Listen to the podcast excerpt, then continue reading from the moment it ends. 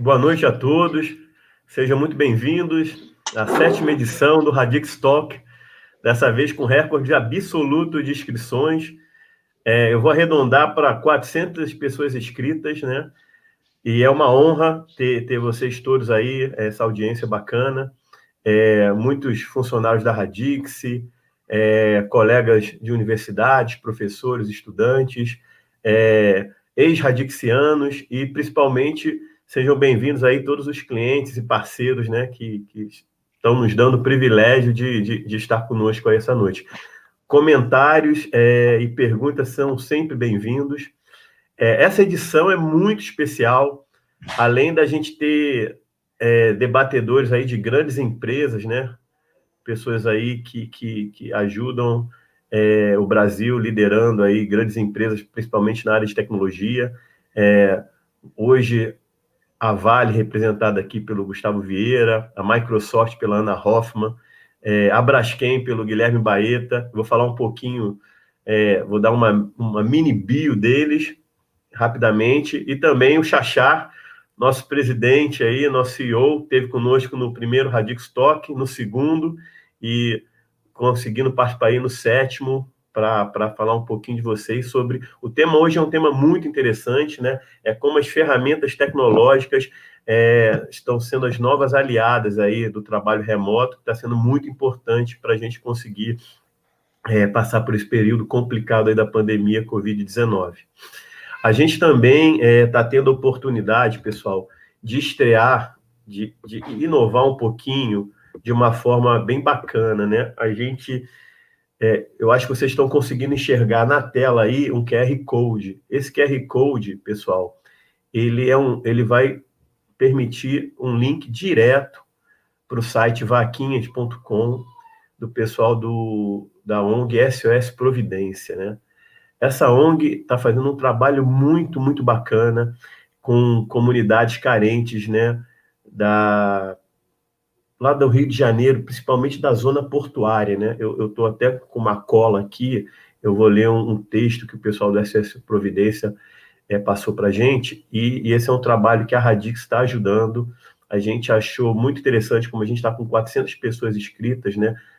A gente deve chegar aí, em média, a 200, 250 pessoas simultaneamente ouvindo nossa é, live, então a gente quis aproveitar isso também como uma ferramenta de ajuda para o pessoal do SS Providência. Eles atuam no Morro da Providência, no Morro do Pinto e no Morro da Conceição. Quem é do Rio de Janeiro conhece essas comunidades ali da zona portuária, né, próximo a Santo Cristo, é, Refinaria de Manguinhos, Caju, né, fica por ali. É uma área realmente muito pobre.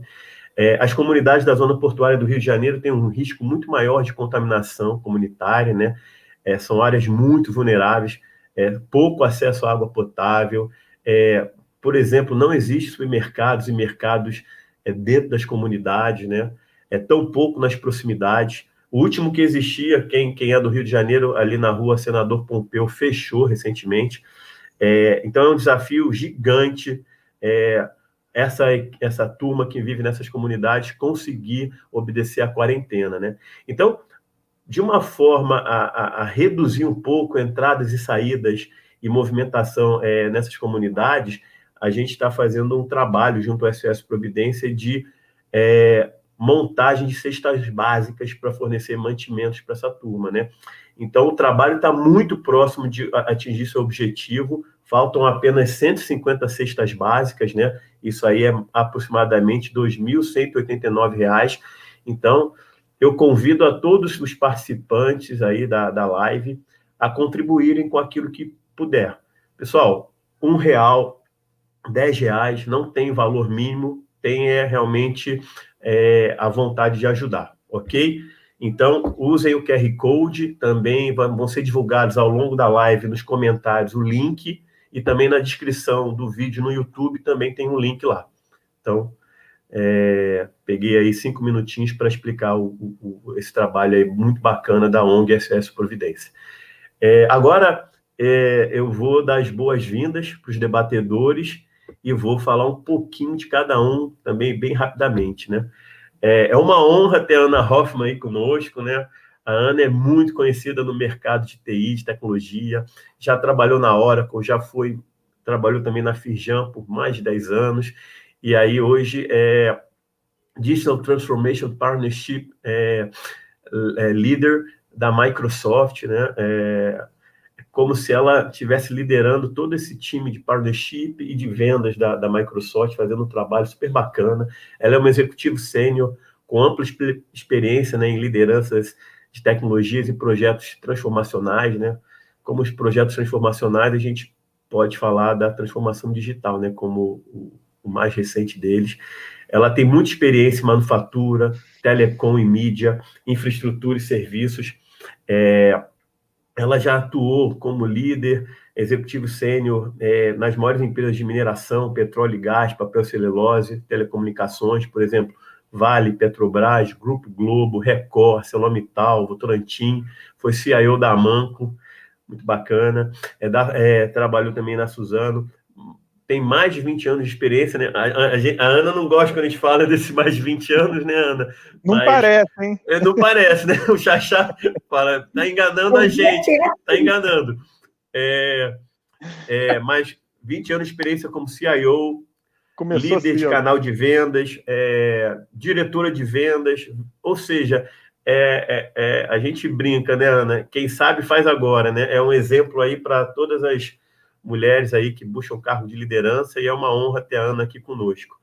É, ela também, pessoal, acho que vale a pena dizer, foi, foi, foi da Firjan, Firjan muito tempo, né, assessora de inovação, e ela é um membro da Cambridge Knowledge Management Association e diretor de tecnologia do Rio de Janeiro.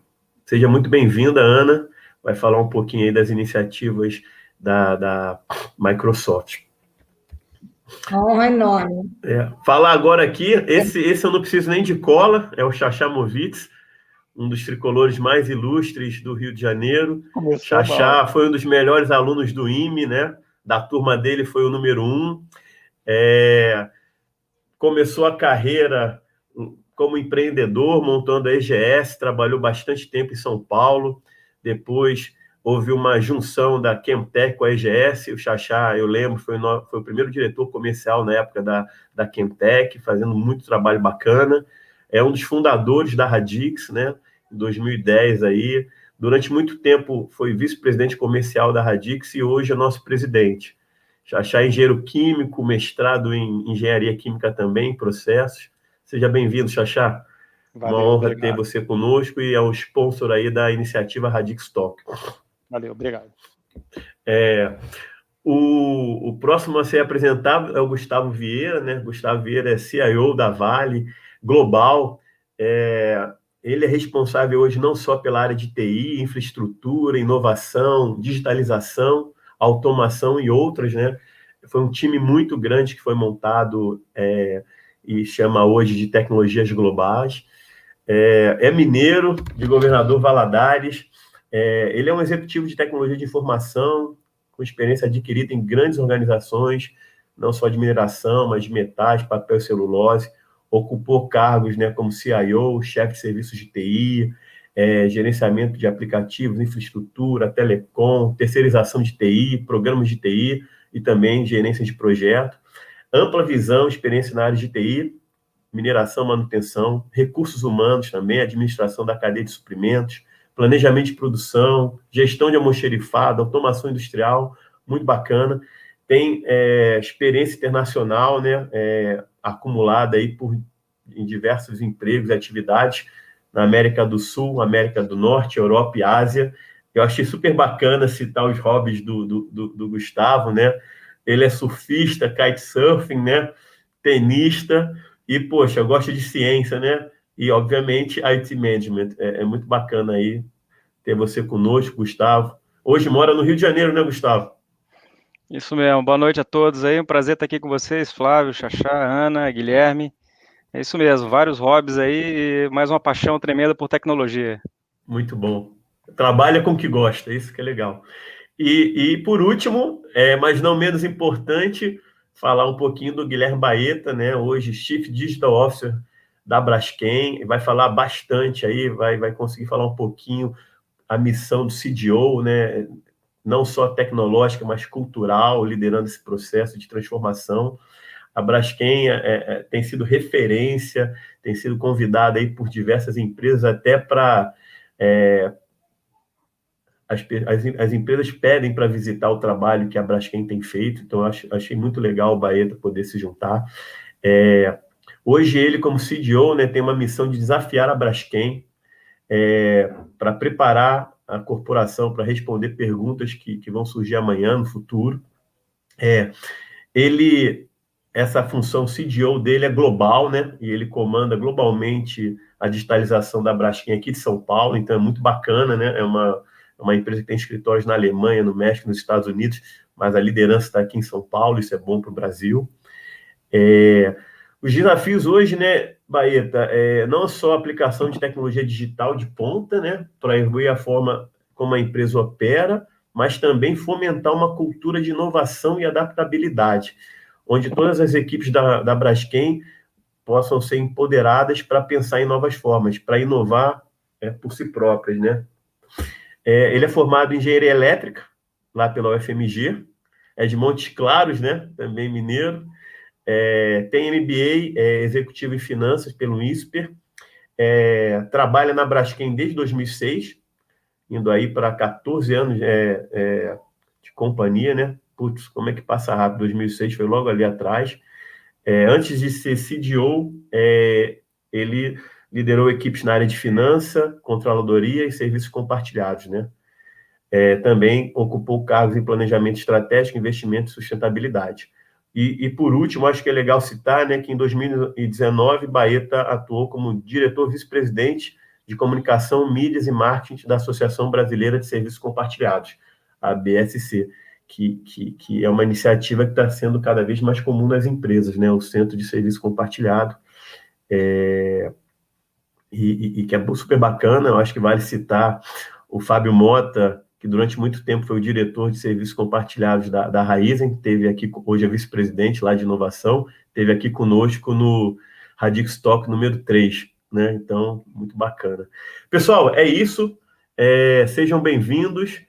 É, eu vou explicar só como é que funciona o bate-papo. A gente hoje vai dividir em três blocos, né? O, cada bloco é aproximadamente 15 a 20 minutos. A gente como é a, é é é a Ana, é a única mulher, né? A gente sempre coloca as mulheres para começar. Eu não sei se isso é uma gentileza, né, Ana? Ou é, é, medo dos homens, de, é o nervosismo que dá, o frio na barriga. Então a Ana vai, vai começar. Logo depois, na sequência, a gente passa para o Baeta e no último bloco, Gustavo Vieira. O Xaxá, ele vai ser nosso consultor especial e vai estar tá comentando e, e, e contribuindo com, com, com, sua visão em cada um dos blocos. Então é isso, pessoal. Muito obrigado e vamos para o que interessa, né? Ana, boa noite, seja bem-vinda. Boa noite, muito obrigada. Aceito como gentileza aí poder abrir os trabalhos. Isso aí, que bacana você estar tá aí conosco. Ana, é, é muito bacana, né? A gente, a gente da Radix, que é parceiro de vocês, da Microsoft, a gente realmente reparou, né? Essa grande mudança que, que, que a Microsoft vem implementando, tanto no mercado como internamente, né? Na forma de atuar, principalmente no relacionamento com, com clientes, né? E também na forma de atuar internamente no seu ambiente de trabalho, né? Hoje, hoje a Microsoft é uma referência em transformação cultural e digital, e isso não é de agora, é, 2020, por causa da pandemia, né? A gente que acompanha o Great Place to Work, a gente sabe que, que vocês têm sido Great Place to Work, pelo menos aí de uns quatro anos para cá, com, com, posicionamentos aí sempre top 3. Então, parabéns, isso é legal. É, você, como sendo a responsável por parcerias estratégicas, né? os maiores clientes aí da, da, da Microsoft no, no, Brasil. Fala um pouquinho, é, Ana, por favor, como é que, que as empresas estão se relacionando com, com provedores de tecnologia em geral, né? não, não só com a Microsoft, como outros provedores também de data center, cloud, de, de outsourcing. Como é que você tem visto esses provedores de tecnologia evoluindo nesse, nesse tipo de relacionamento? Houve mudanças? Como é que essa mudança no relacionamento está impactando principalmente no novo ambiente de trabalho. Fala um pouquinho para a gente sobre esse tema. Eu acho que, primeiro, agradecer mais uma vez o convite, né? Dar boa noite aí a todos.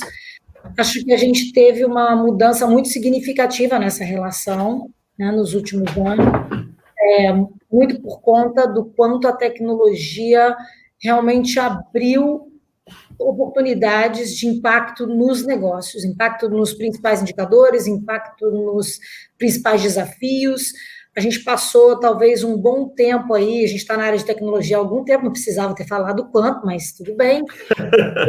Meus amigos estão aqui, todos eles já há bastante tempo nessa relação, e a gente sabe que, como você falou, é, eu fui CIO e a gente passou por um período bastante difícil é, no processo da relação da tecnologia com o business, engessado muitas vezes por soluções que a gente não tinha mais propriedade, como a gente tinha 20 anos atrás, do desenvolvimento dessas soluções, né? E quando a gente agora, 10 anos para cá, mais ou menos 15 anos para cá, a gente começa a trazer soluções que podem ser realmente impactantes ao business, soluções que a gente tem como trabalhar como plataformas que transformam a maneira de fazer negócio, a gente muda a percepção da importância da TI dentro dos negócios.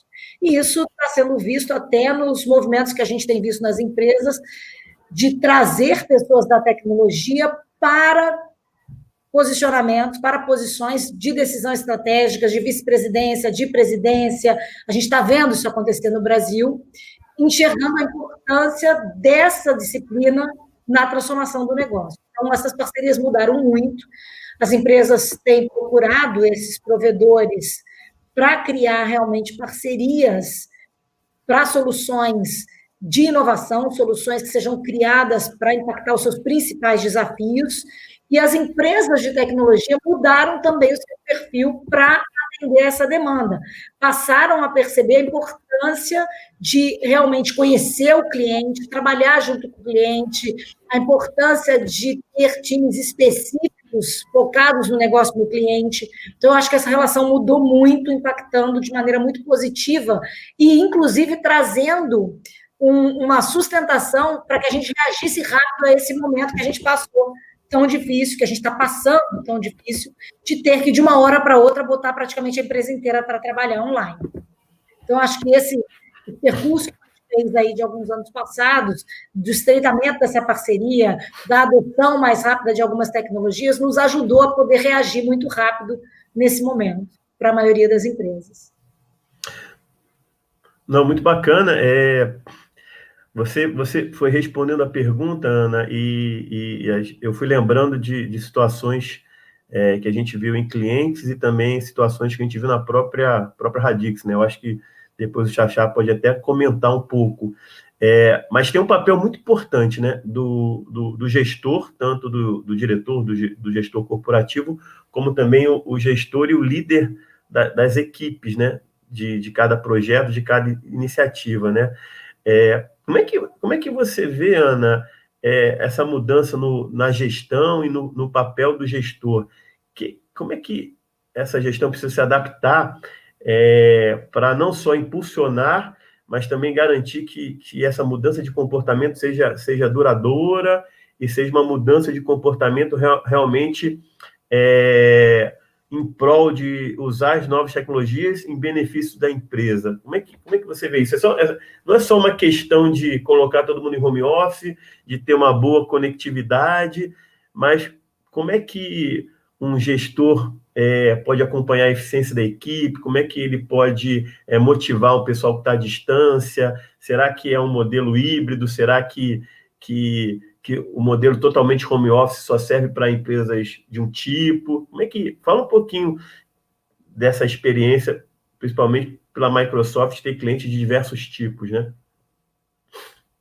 Eu acho que o desafio da gestão ele vem de antes da pandemia, né? As, as empresas todas nós com 50 anos de mercado, 60 anos de mercado, 70 anos de mercado, todas nós que vínhamos num processo de gestão muito voltado para o comportamento de empresas processualizadas, produtizadas, hierarquizadas, nós tivemos que nos questionar é, e, e remodelar o nosso processo de gestão. Como é que nós é, tratamos as nossas equipes, as nossas pessoas, o nosso maior asset, nosso maior ativo, né, que é o talento, que são as pessoas que trabalham conosco.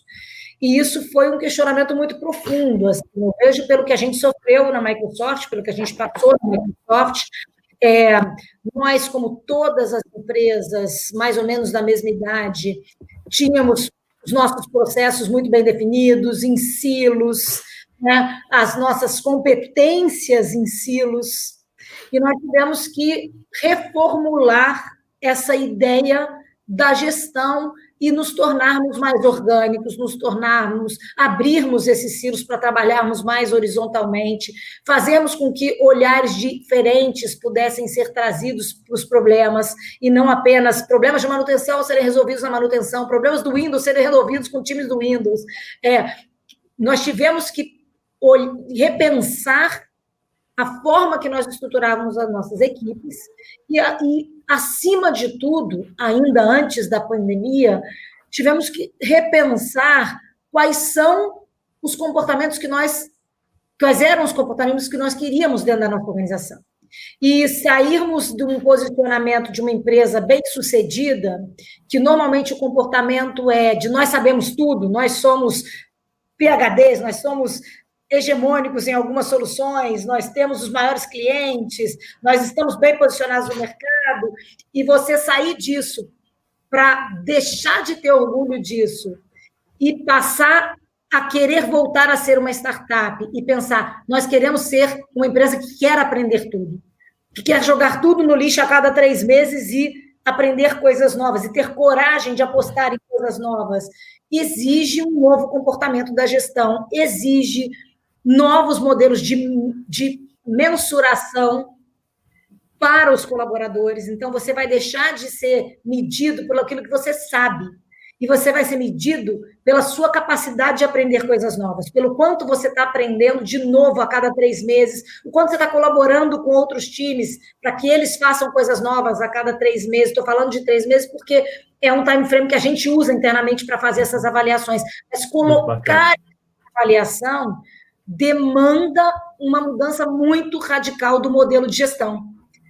Você sair do, gestor, do gerente, do líder, que sabe tudo, que os, que os seus colaboradores recorrem para resolver problemas, para se tornar um líder que potencializa o pensamento sobre o problema, a discussão. Um facilitador, problema. quase, né? Um facilitador, um coach, né? Um coach, um coach. que que sabe qual é o desafio de cada colaborador e diz assim: ó, você tem que treinar a chutar com a perna esquerda, porque você não está indo tão bem no chute com a perna esquerda. Então você vai ficar aqui depois do horário chutando com a perna esquerda, porque se você chutar com a perna esquerda, você é outro jogador em campo. Lembrei você... do meu pai agora, Ana. É, foi bacana. Eu vivia falando é. isso, mas muito legal. É, é para a gente entender assim que conhecer o seu time passou a ser um grande é, uma, uma, grande competência do gestor, né? Conhecer como é que você precisa desenvolver o seu time. Isso trazido para a situação de que você não tem mais o dia a dia com a pessoa, o olho no olho, está mais ali podendo juntar todo mundo para discutir o problema, é, ele, é, essa, esse desafio fica potencializado. E fica potencializado principalmente porque nessas nossas empresas tradicionais o nosso ambiente e o nosso modelo de gestão era um modelo baseado na desconfiança, baseado na avaliação do tempo de trabalho, das horas de trabalho, da presença do cara ali de 9 às 18, de 8 às 17. Então, você se libertar desse modelo de comportamento para gestão e passar a realmente se questionar qual é o entregável desse cara nessa semana, na próxima semana, no mês que vem, aonde realmente eu quero que ele contribua, qual, o que é que ele tem que se desenvolver para estar melhor para o próximo mês, para o próximo projeto, para o próximo desafio. Não tendo aquele cara ali e, e você ter que quebrar esse seu paradigma de ele está produzindo porque ele está aqui, de 8 às, às 5, eles foi, foi uma, uma disruptura muito muito brusca, muito muito muito teve que ser feita, né? Porque o cara não estava ali mais. Então a gente viu muitas empresas nos perguntando assim, como é que vocês estão medindo? Como é que vocês estão medindo a produtividade? Como é que vocês a pergunta, como é que você me garante que o cara está trabalhando de 8 a 5? Não, amigo, eu não quero saber se ele está trabalhando de 8 a 5. Eu quero saber o seguinte, o que, que ele tem que te entregar de 8 a 5? Se ele te entregar e te parar de trabalhar às três, você dá um prêmio para ele e procura saber o que, que você pode fazer com essas outras horas livres dele, porque ele é bom demais. Então a gente não estava acostumado com isso. Então esse foi um grande desafio do momento da pandemia.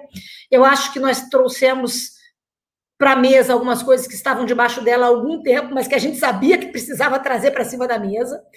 Pudemos discutir, não tínhamos ferramentas apropriadas para essa gestão, a verdade é essa e estamos apropriando essas ferramentas com o tempo. Estamos é, melhorando as nossas ferramentas e criando caminhos para gestão por entrega, da gest... e, e, estamos criando caminhos inteligentes, o que é mais legal. Nós estamos criando ferramentas inteligentes que nos ajudam a dizer assim: olha, o seu tempo de reunião, você está em 70% do seu tempo de reunião lendo e-mail ao mesmo tempo, fazendo outro trabalho no PowerPoint, ou trabalhando no. Então, você não está efetivamente se dedicando àquele tema. Será que você precisava estar nessa reunião?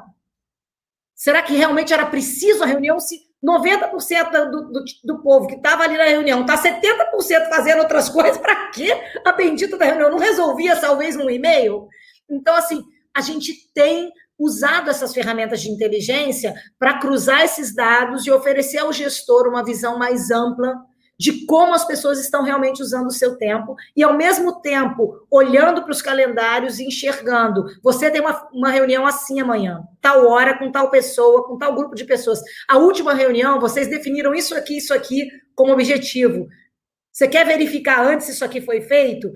Tal pessoa colocou esse arquivo disponível lá no time. Você não acha que vale a pena olhar antes da reunião? Então, este tipo de ajuda online, real time, para que você faça uma gestão melhor do seu tempo. Então, a gente está aprendendo a usar essas ferramentas para nos suportar nesse trabalho online. E o que eu tenho ouvido muito, muito, é que uma grande parte, eu tenho lido também as pesquisas, que uma grande parte dos nossos colaboradores entende que é mais produtivo dessa forma, é mais produtivo trabalhando online, está deixando de perder seu tempo no engarrafamento, está deixando de perder seu tempo no aeroporto, está deixando de perder seu tempo no avião e está dedicando esse tempo para estar focado no cliente, tá? para estar focado no problema, para se relacionar com outras pessoas. Então, é, isso tem sido um questionamento e a gente está realmente analisando qual a melhor matriz para o retorno como deve voltar, quem deve voltar, para que deve voltar. E eu acho que todas as, as empresas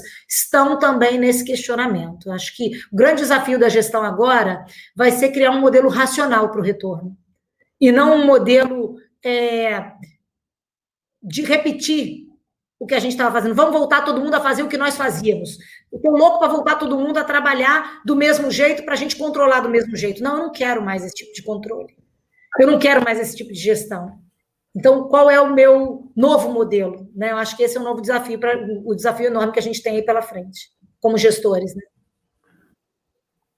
Putz, sensacional, sensacional. Já até apareceram as primeiras perguntas aí da, do público, mas eu queria aproveitar essa deixa, Ana, e, e, e trazer o Xaxá para a conversa, né? Eu sei, como, como um colaborador da Radix, eu sei que o Xaxá tem enfrentado esse problema, né? O Xaxá, com o nosso presidente, diariamente conversa com, com diretores e gerentes, né, Xaxá? É, e você hoje de manhã estava comentando comigo, né? Que talvez esse retorno seja um modelo híbrido, né? Nem 100% home office, nem voltar ao que era antes, mas avaliar é, atividade por atividade, trabalho por trabalho, né? Talvez uma equipe em um projeto de outsourcing consiga ficar home office. Mas talvez uma equipe, por exemplo, que esteja trabalhando lá na Braskem ou lá na Vale e que tenha atividade de campo, atividade no cliente, atividade de programação, atividade de é, site survey, tem que ter um modelo híbrido. Xaxá, fala um pouquinho aí de, dessa dificuldade que, que você tem dentro da Radix por, por ter projetos de diversos tipos e equipes data science, com engenheiros, com pessoal de infra. Você está no mudo, Xaxá. Desculpa aí não ter te avisado.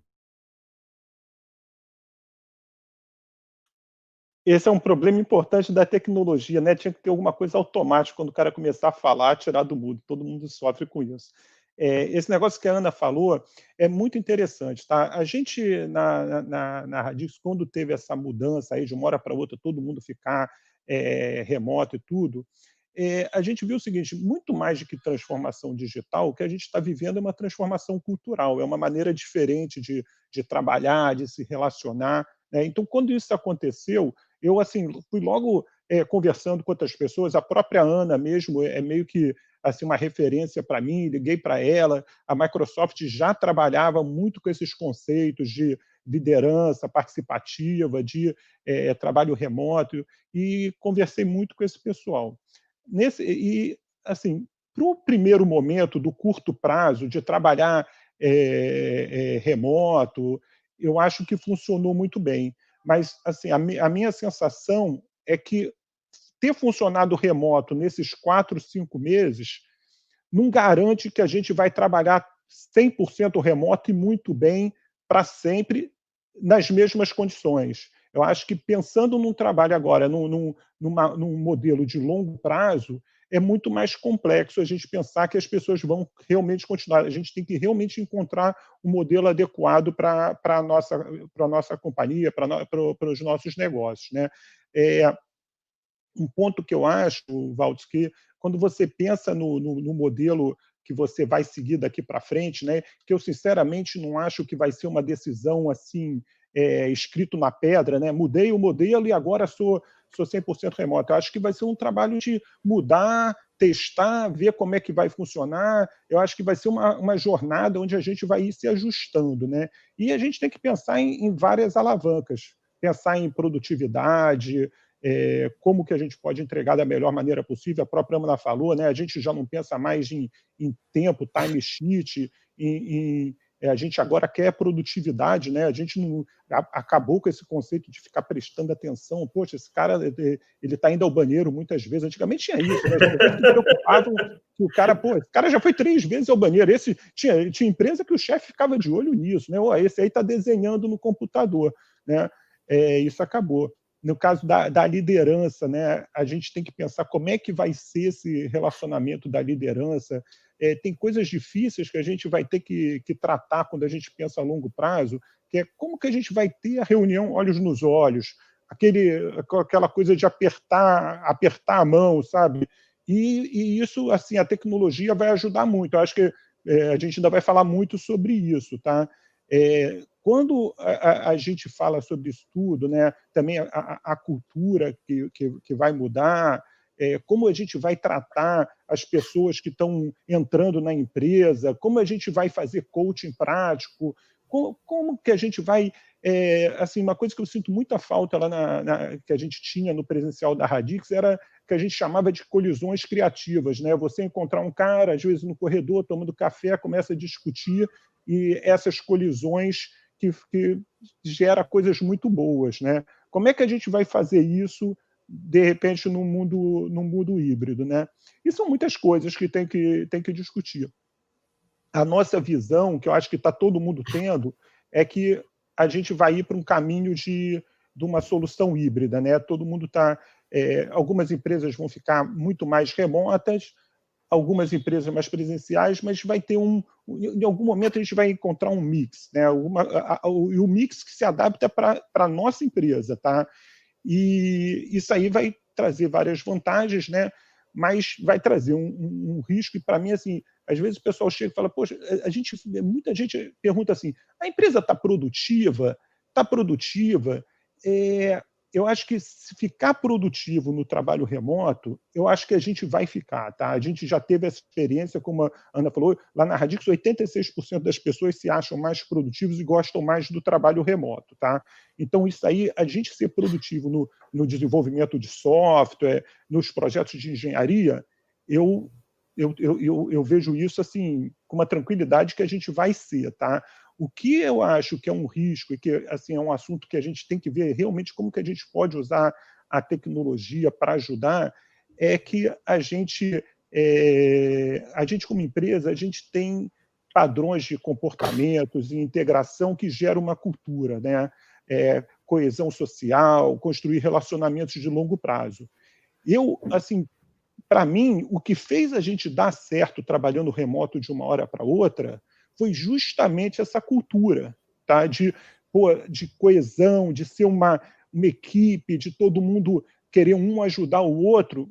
E a gente tem que tomar muito cuidado para que essa justamente essa cultura que fez a gente trabalhar esses cinco meses remotos sem perder produtividade, sem perder resultado, que a gente vá começando a perder essa cultura com, com o tempo, sabe? De você não tá, não ter essa parte do, é, do senso de pertencimento, identidade compartilhada, que realmente nos inspira a fazer melhor. Xaxá, Xaxá você está indo, você tá indo numa direção super bacana e eu queria já aproveitar e, e, e dar só um totozinho para você aproveitar e responder a pergunta da Daniela Coelho, né? Ela perguntou justamente isso. É, a gente teve um tempo de criar essa cultura e essa cultura ajudou a gente a superar a pandemia, né? Mas e agora? Como manter a cultura organizacional da empresa, né? Sem esse contato físico, né? Sem esse olho no olho que, que, que a Ana comentou e que agora você estava indo nessa direção, né? Isso, isso realmente é uma pergunta que eu ouço muito, né?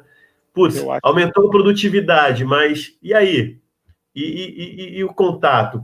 Assim, obviamente eu fiz a pergunta para o Xaxá, mas Baeta, Gustavo, Ana, fiquem à vontade, é, é bate-papo informal mesmo. Você, se alguém já tiver uma experiência positiva, por favor, ajude a gente aí nesse tema. Que, que eu, eu, eu tenho dúvida nesse tema, né? Não, é com certeza, Walter. Eu vou até achar assim, até o Baeto e o Gustavo, eles têm mais, assim, pode ter trazer coisa, porque tanto a Braskem quanto a Vale são exemplos de, de, de, empresas grandes, né? E que são empresas que são orientadas para produtividade.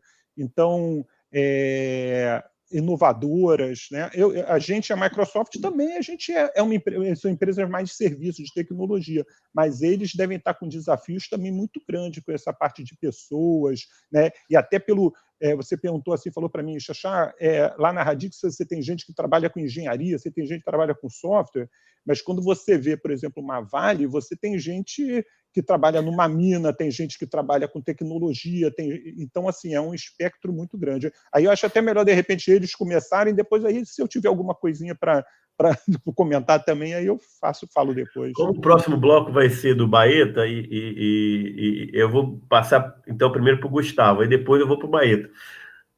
Que aí o Gustavo já entra na conversa. Tá bom. Não, acho que esse é um tema super, super relevante, né, para o momento atual, né? A gente está realmente passando por um momento de mudança cultural, né? Então, e, e, e, na Vale não é diferente. Assim, a gente está rediscutindo agora, né, a nossa, as nossas, os nossos valores, as nossas crenças, né, a nossa cultura para justamente pensar nesse novo normal, né, nessa nova, nova empresa que vem por aí, baseado nesse novo mundo que a gente está tá trabalhando agora. Então, como, como trabalhar né, cultura organizacional nesse momento? Né? Então, a gente está justamente discutindo isso.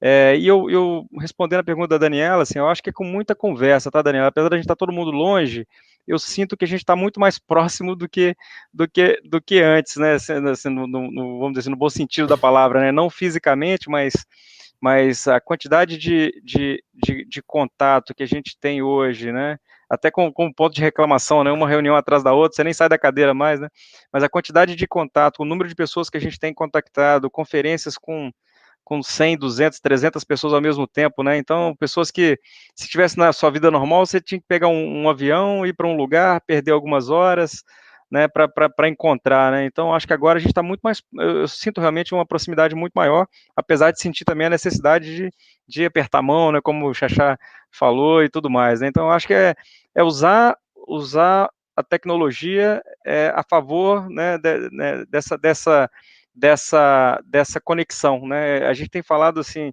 é, todo mundo falando muito em distanciamento social, mas a gente está tá falando em socialização à distância. Como é que eu faço uma socialização à distância?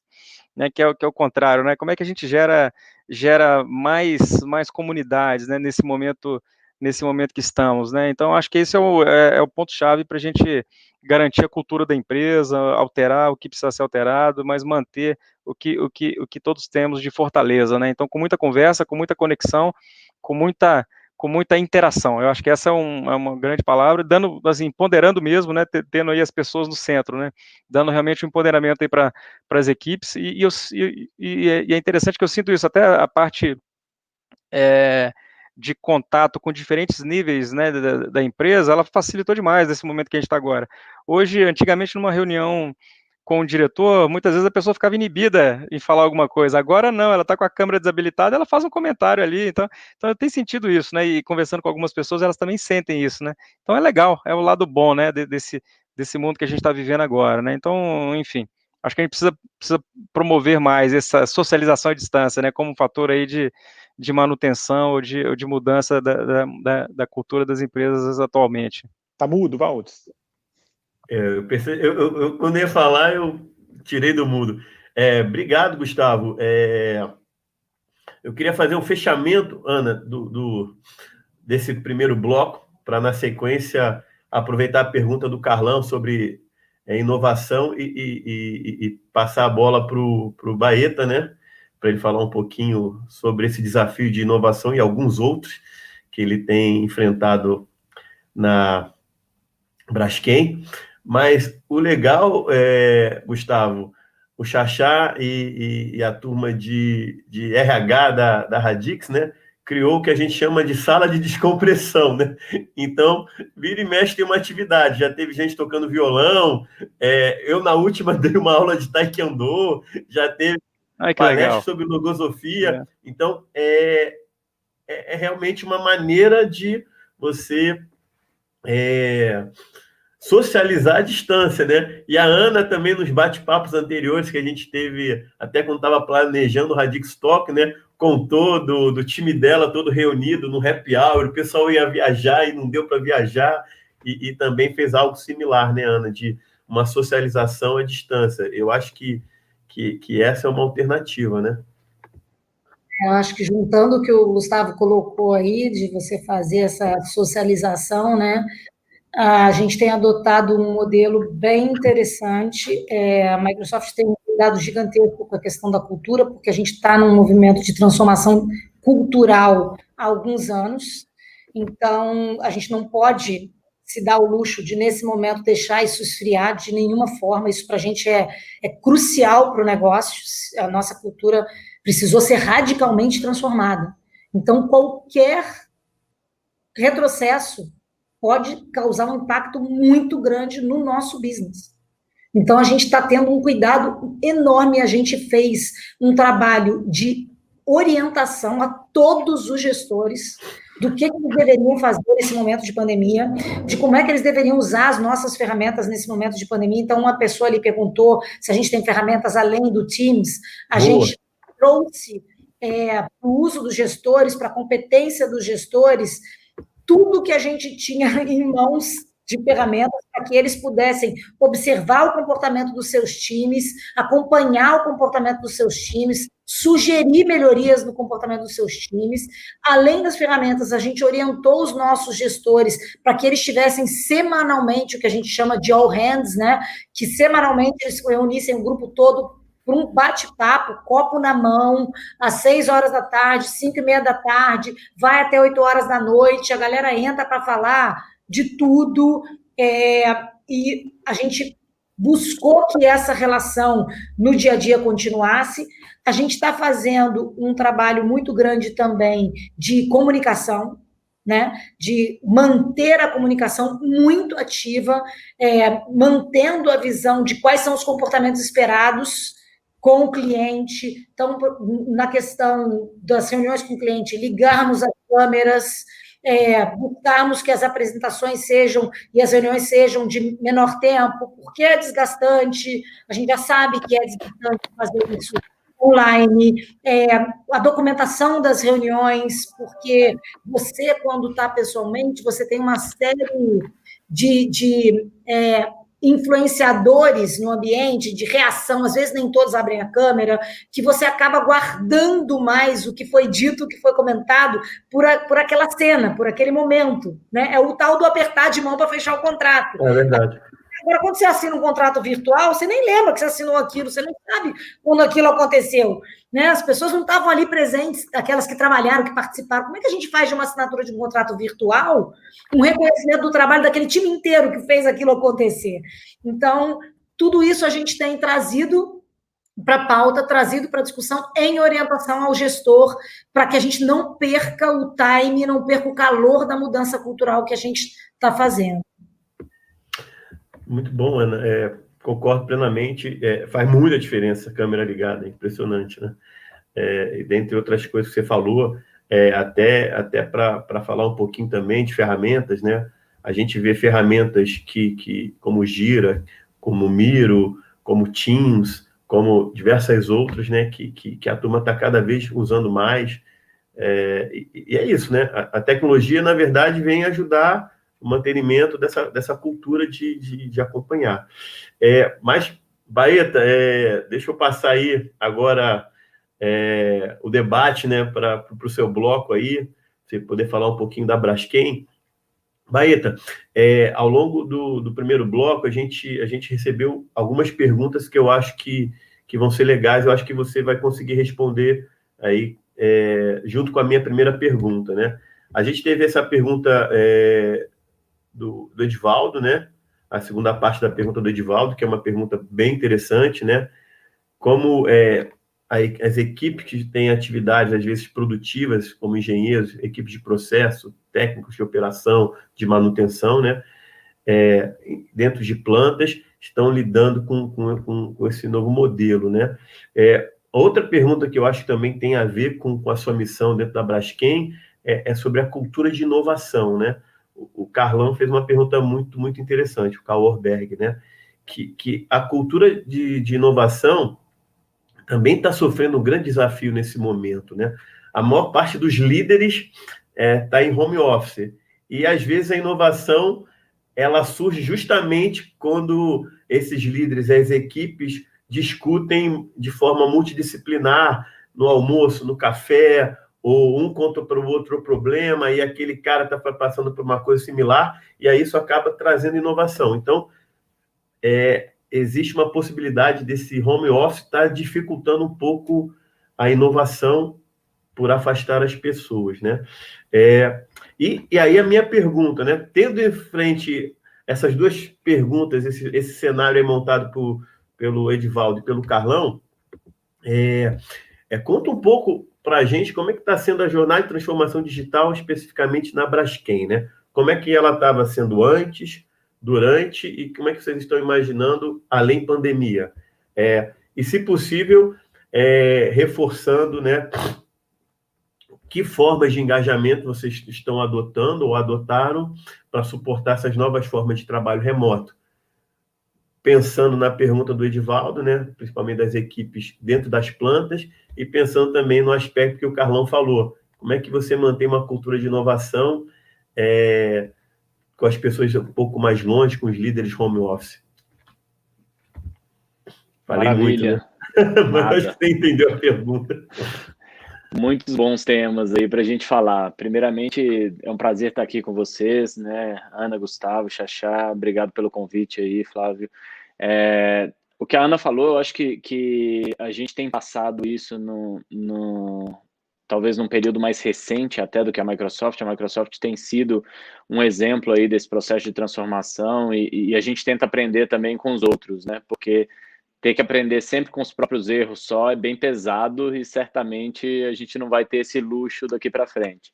Então, acho que é, é, importante falar um pouquinho do que foi a criação do Centro Digital na Braskem. acho que até na Braskem muitas vezes a turma questiona, pergunta, mas, poxa, o que, é o centro digital, o que, é o time de TI, o que, é o time de automação, como que vocês têm trabalhado?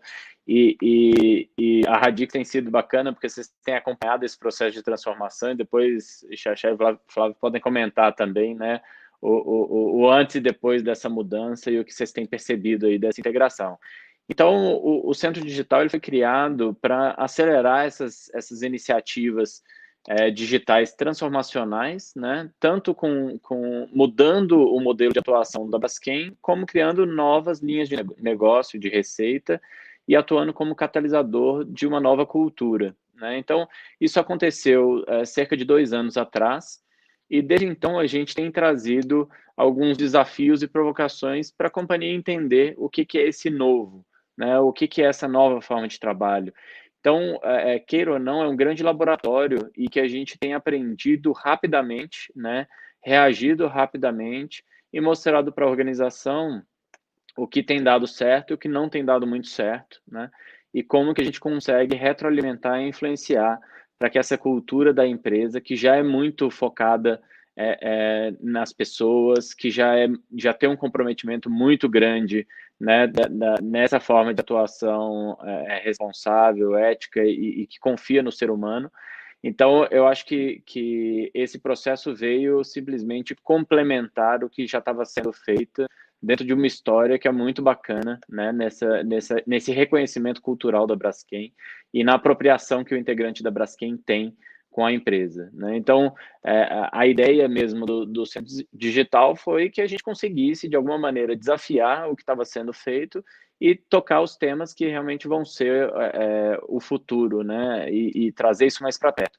Isso está muito relacionado com inovação. Então, já conectando com essa pergunta da inovação, é, é, para o meu time, de uma forma direta, né, a, gente tem algumas alavancas. Eu posso dizer assim, o DNA do time é muito focado né, no, no, no foco no, no, ser humano, que é a cultura da Braskem. Né? Quando a gente é, é atua e direciona todos os nossos times de trabalho, é, tem que ter essa atenção especial e são times multidisciplinares. Então, se você não atenta para isso, que foi até o ponto que a Ana trouxe em relação a, a a esse novo papel do líder, do gestor, né? Qual que é essa nova forma de atuação? Acho que todos nós temos que aprender, porque é, é, isso já é realidade, não é mais para frente, depois eu penso nisso, é ontem. Então, como que a gente consegue atuar de uma maneira estruturada, dando, passando confiança para esses profissionais que eles podem se capacitar, não tem ninguém que nasceu pronto nesse mercado. Tem a turma novinha que está chegando aí e que a realidade deles já nasceu digital, né? Mas é, quando você olha a massa de trabalho que está atuando no mercado, a gente está aprendendo, né? O que, que é esse esse modelo de trabalho e como que a gente atua de uma maneira estruturada. Mas é importante também falar que esse modelo de trabalho ele é focado no resultado, né? Eu, aqui é outro ponto que a Ana trouxe que eu queria reforçar. É, muitas vezes a turma acha que é assim, ah, não, é, é legal, tá na moda, vocês vão montar um squad, trabalhar em ágil e tudo, é, mas e aí? É, não, o foco é results driven, né? Quando você está olhando ali o resultado e, e, e principalmente né, em, em, atuar de uma maneira, a gente usa o conceito do bold, né? Desafiar, tentar pensar o novo, inovar, porque é isso que, que quando você vai evoluindo num conceito de produto, numa aplicação mesmo que é nova, que é o, o buzzword que, que acontece, né, o disruptivo que todo mundo tem na cabeça, é o transformacional. É o pensar diferente, não é fazer melhor o processo que estava sendo feito desde sempre. É o que, que é o novo processo que vai romper com a forma de trabalho que que está acontecendo hoje. Né? Então, é, é, e esse trabalho, ele sendo colaborativo, ele sustenta esse modelo de atuação. Então, é, eu, eu, queria deixar um, um, exemplo que conecta com, com, com, essas perguntas, tanto de inovação como de, de trabalho presencial, né?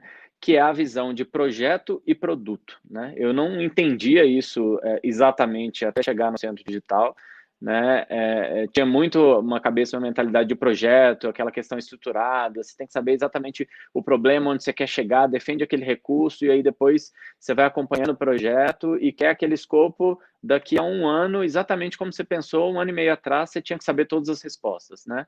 É, é, é quase falando isso hoje agora, eu acho quase que unfair, né? Não é justo com, com a turma que está desenvolvendo o projeto ter que acertar tudo, tem que ser uma, uma mente fantástica, né? mas esse era o, é o modelo que tem ainda muito presente hoje. Né? E quando você traz para uma visão de produto, é o contrário, é vamos juntar todo mundo que tá, é relevante para aquela interação, entender qual é o problema, atuar rápido, entendendo qual é a melhor solução para esse problema, né?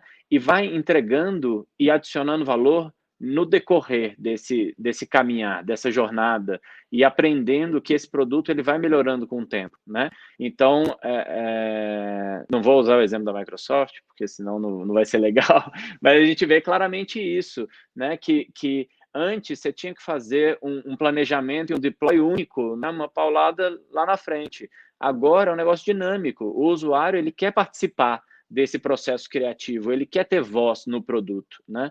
Então, como que a gente consegue, de uma maneira estruturada, trabalhar capturando todo esse processo? Então, você tem que inovar, você tem que dar voz para o usuário, você tem que dar voz para o cliente, né? E é isso que muda a nossa forma completamente de, de trabalho e de atuar dentro dos diversos processos mas isso é um processo de mudança, né? Então, é, eu posso dar alguns exemplos para refletir um pouco esse momento é, do trabalho de alguns engenheiros que, que têm, têm vivenciado isso aí na Braskem. É, então, a gente tem, tem algumas iniciativas, inclusive a, a Radix tem participado ativamente nessas iniciativas, que, que os engenheiros, por exemplo, engenheiros de processo, fazendo modelagem e indicando melhores condições de operação, por exemplo, de forno de pirólise, né? de maneira remota e sabendo o que está acontecendo, né, real time, é, é, podendo atuar e, e contribuir para o modelo de operação da, da companhia, né?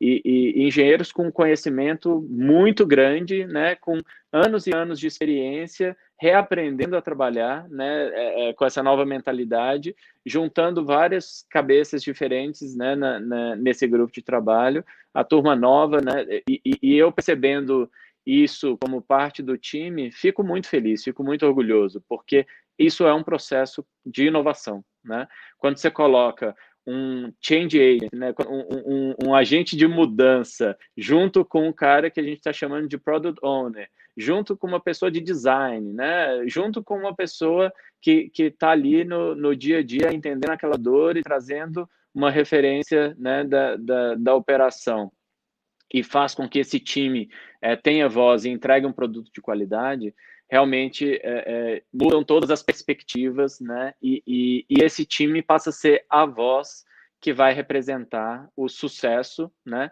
E, e, naturalmente vai ser um sucesso, porque mesmo que venha um sucesso, vai, a gente tem que usar isso como lição aprendida e reagir rápido para que a gente não erre de novo, né? E seja um processo de contínuo é, de aprendizagem contínua dentro da, da, da nossa estrutura. Então, é, é, só resumindo, né, tentando endereçar as duas perguntas, temos diversos engenheiros na área, estão trabalhando, mas nesse mesmo processo de mudança e de transformação, a gente tem tentado trazer a tecnologia como suporte, mas assim, as pessoas que estão ali, que estão fazendo parte desse time, que estão né, é, propondo essa nova forma de trabalho, que estão aprendendo a melhor forma de fazer e que tem feito essa diferença e tem conseguido propor esses novos modelos, né, dessa parte de engenharia. Da parte de inovação, eu acho que a gente tem que ter também processos estruturados para conseguir capitanear esse processo de inovação, né?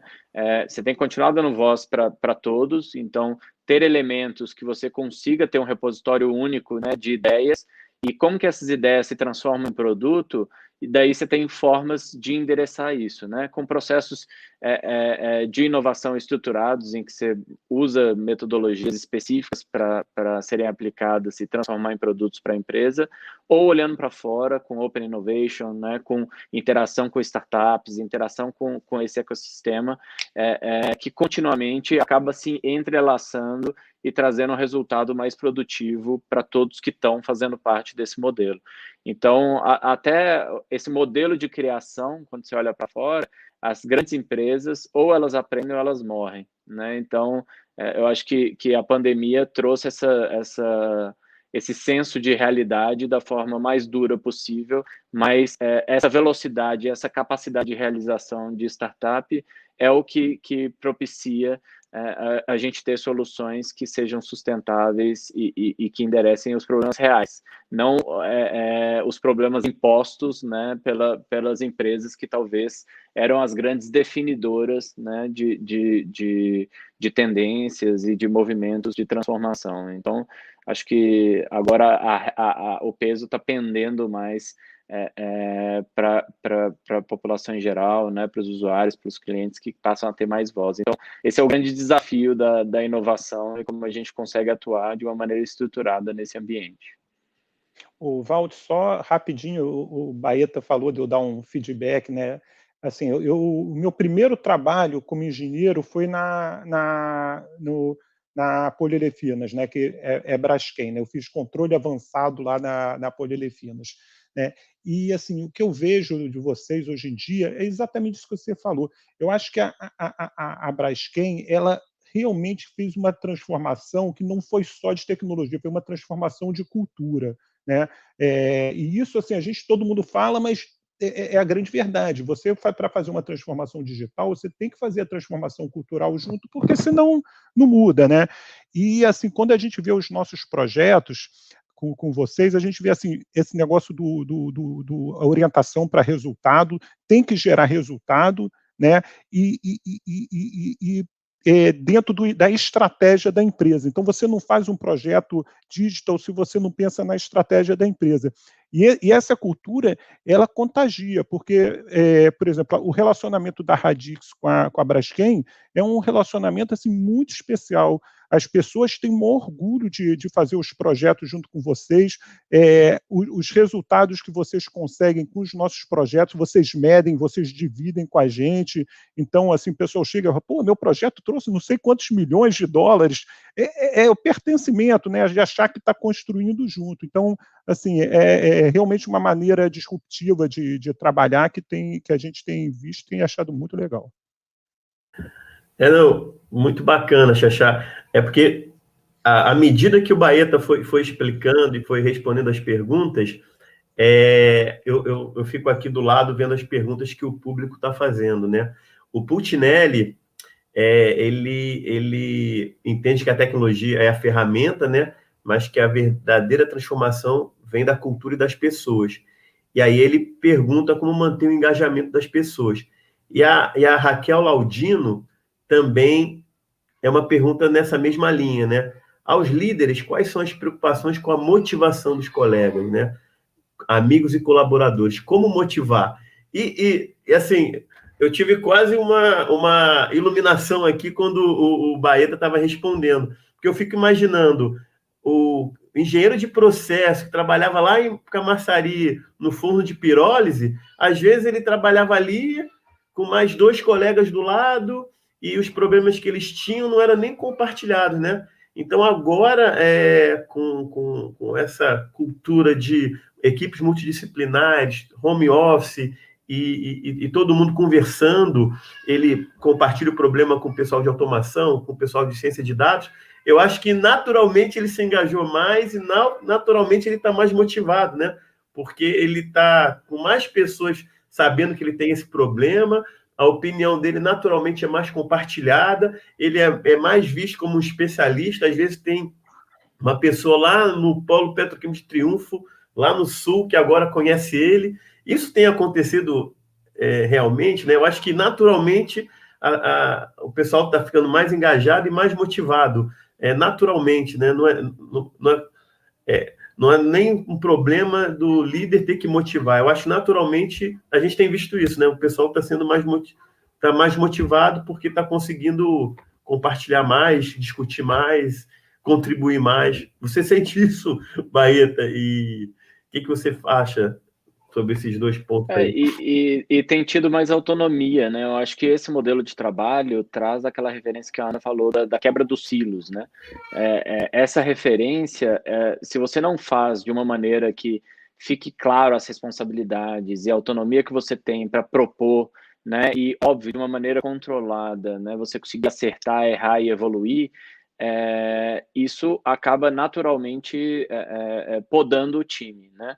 Quando você trabalha dessa forma, de uma maneira mais direta, clara e mostrando quais são os elementos, e aí, óbvio, tem outros elementos de gestão que facilitam, né?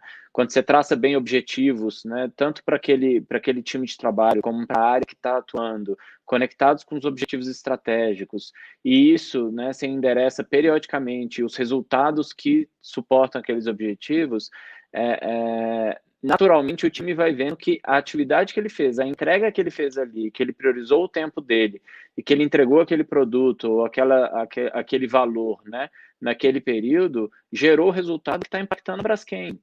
Então, assim, essa conexão ela passa a ser direta. Então, o senso de, de orgulho, de pertencimento e, e, e, a valorização do trabalho é ali, é aquele profissional. O time que está trabalhando é aquele, os profissionais que estão tomando essa decisão e, e, e, fazendo a diferença são esses profissionais. Então, óbvio, depois a gente tem que, que reforçar isso, né? Comunicar bem essas histórias de sucesso, é, é, trabalhar esse processo de, de, capacitação, de engajamento, de treinamento nesses novos é, é modelos de trabalho. Então, isso não é simples, né? A gente já capacitou mais de 2 mil profissionais dentro da Braskem em, em, em diversos é, é, conceitos, né? Tanto ciência de dados, como trabalhar em ágil, né? E, e, e outras competências desse modelo mas o que a gente vê né, e, e, avalia que a maior transformação é vivida na prática, né?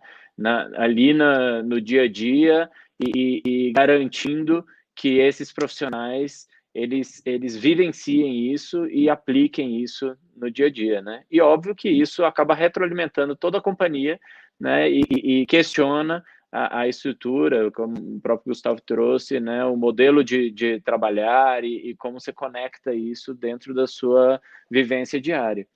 É, e aí, né, eu posso trazer exemplos aqui mais dos happy hours, dos cafezinhos. A gente tem profissionais dentro da área que é o, o parêntese para descontração, né? A gente já está aí há quase uma hora batendo papo, uhum. então é, a gente contratou um profissional na equipe que veio com toda a energia. Ninguém conhece ele ainda pessoalmente, né? A gente até brinca, será que isso é de verdade mesmo? Não.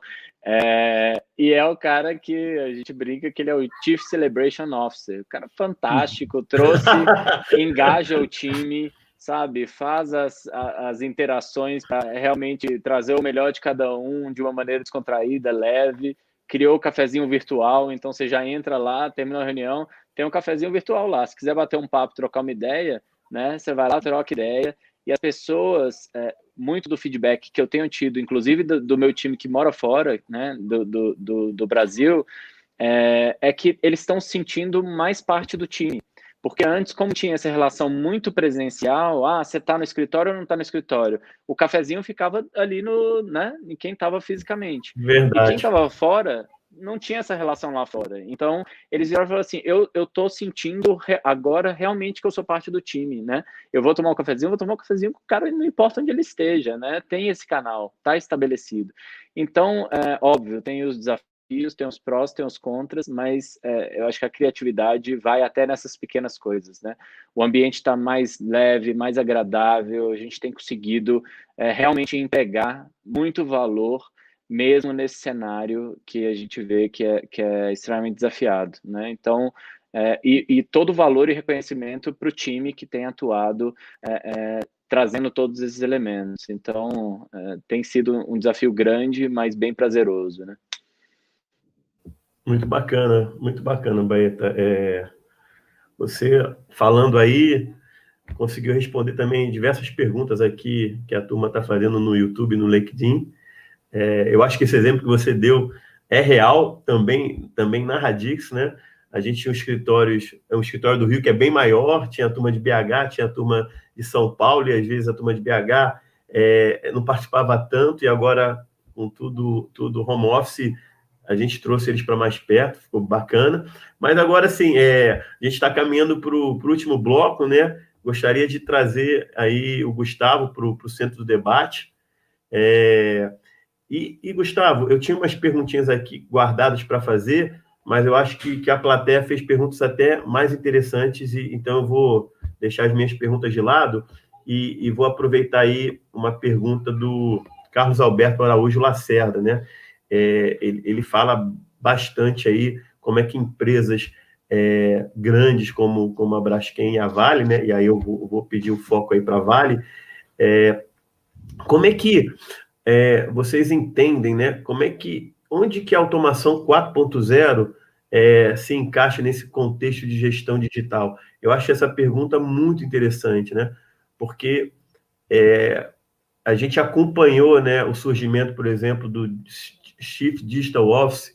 Antes, a gente tinha é, uma dificuldade né, do profissional de TI com o profissional de TA, e agora a gente ainda botou mais um aspecto que é a transformação digital.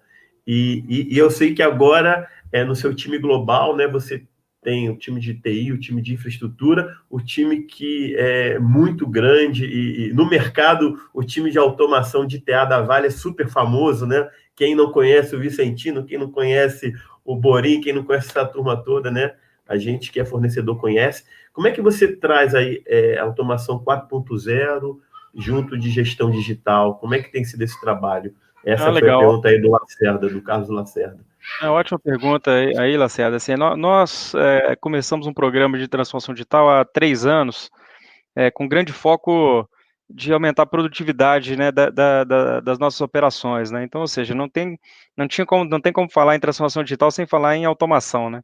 Então, desde então, a gente começou a identificar exatamente as áreas de geração de maior valor né, para a empresa, é, nas operações, nas plantas, né?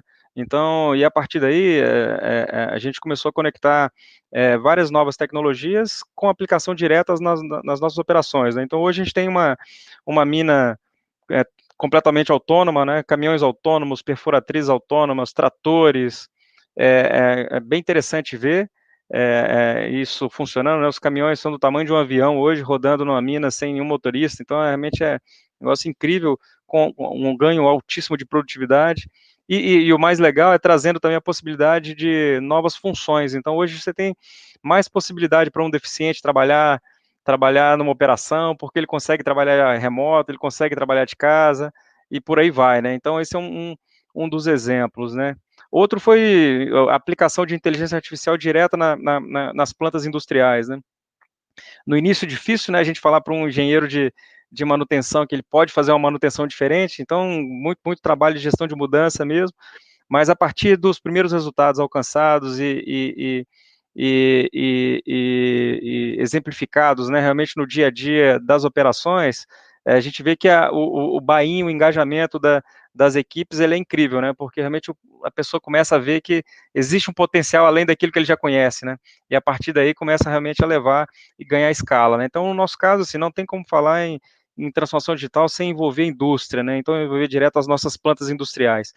E por aí vai, né? Nós começamos lá em, em 17 com um portfólio de quase 200 projetos, envolvendo essas tecnologias, como eu falei, robotização, né? Outra coisa que também também trouxe bastante resultado e muito engajamento do time, assim, como é que a gente ajuda aquele operador a, a, a, a trabalhar com mais segurança, né? Tirar ele de atividades de risco, né? Então, quando, quando começa a ver um robô trocando um painel elétrico e que no passado, né, a pessoa poderia, né, é, se acidentar fazendo aquela atividade, as pessoas se sentem também mais seguras dentro da operação, né, e, e tudo isso fazendo realmente entendendo, né, o, o problema de cada um, entendendo o problema do dia a dia do operador, né? Eu acho que esse é o fator-chave aí para as transformações, né?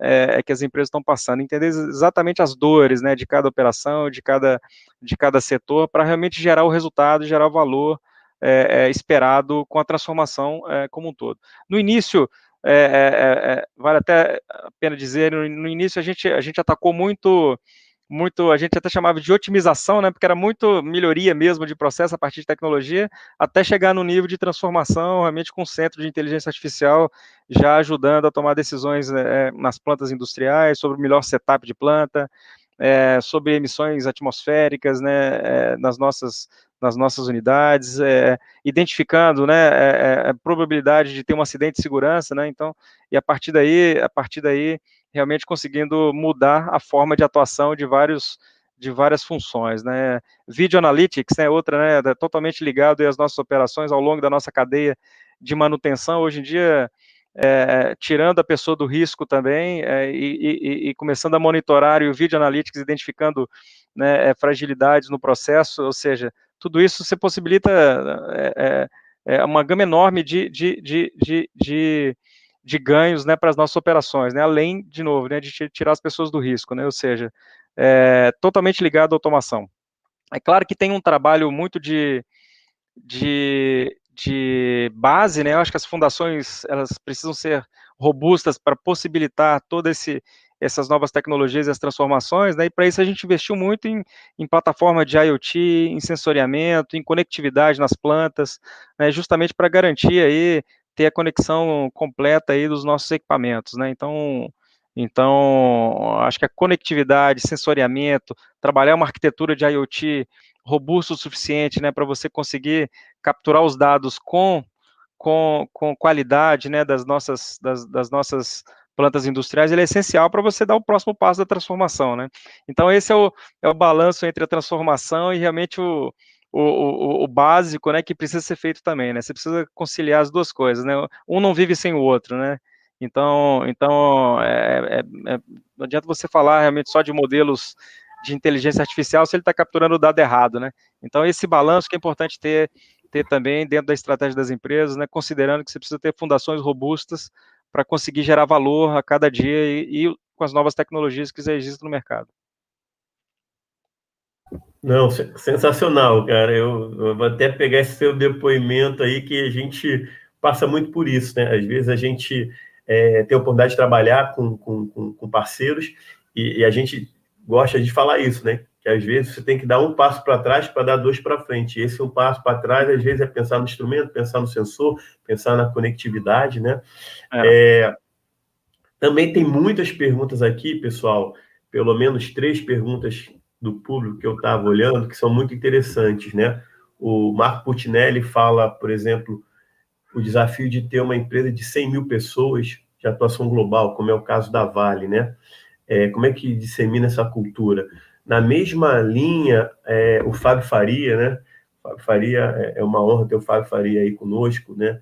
Ele é diretor de TI da CSM, do Grupo Votorantim, baixo, uma referência aí no mercado de TI brasileiro. Obrigado, Fábio, pela pergunta. Mas o Fábio também tem essa preocupação, né? Como é que, trabalhando-se né, em empresas globais, como a Vale, como a Braskem, né, como, como é o caso de vocês, é, esse desafio de, de pegar essa transformação cultural Brasil, levar para Moçambique, levar para o Canadá, como é que é, como é que, como é que se garante né, essa, essa transformação cultural?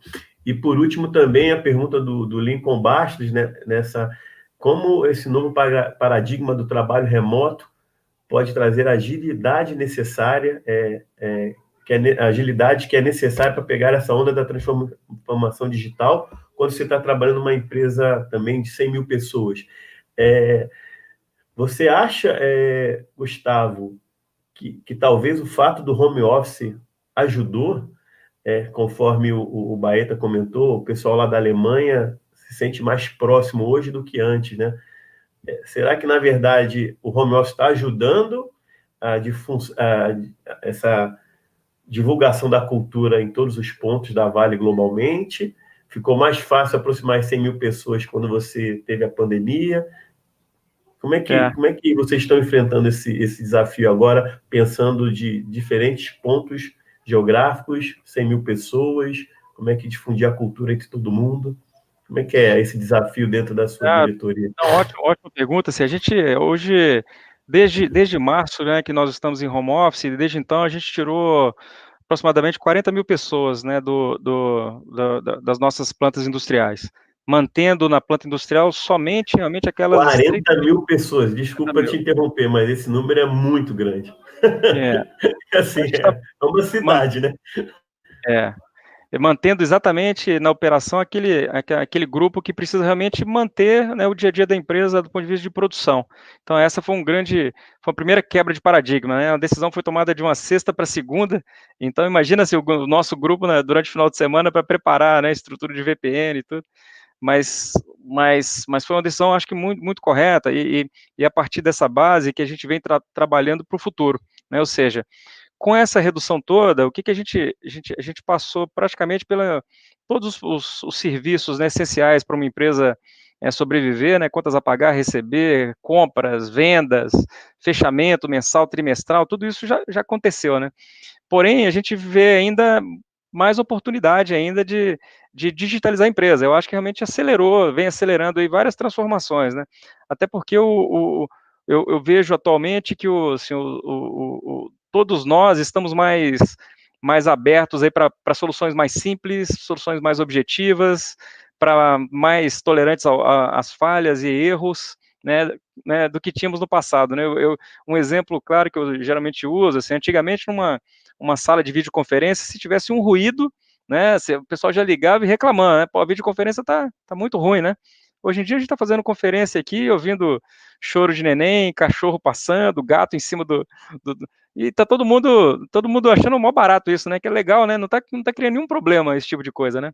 Então acho que assim, as pessoas estão mais abertas para soluções mais simples, né? E a partir daí, soluções de, de sistemas, então processos de a gente vem tratando processos de venda paperless, redes de, de, de, de comunicação entre, entre cliente e fornecedor, justamente para para fortalecer mais digitalização e mais integração e menos processo de, de, de, de, de, interface né, entre, entre eles, e por aí vai. Né? Então, acho que realmente ela, ela vem, né, ela, ela abriu várias portas, além de quebrar vários paradigmas. Né?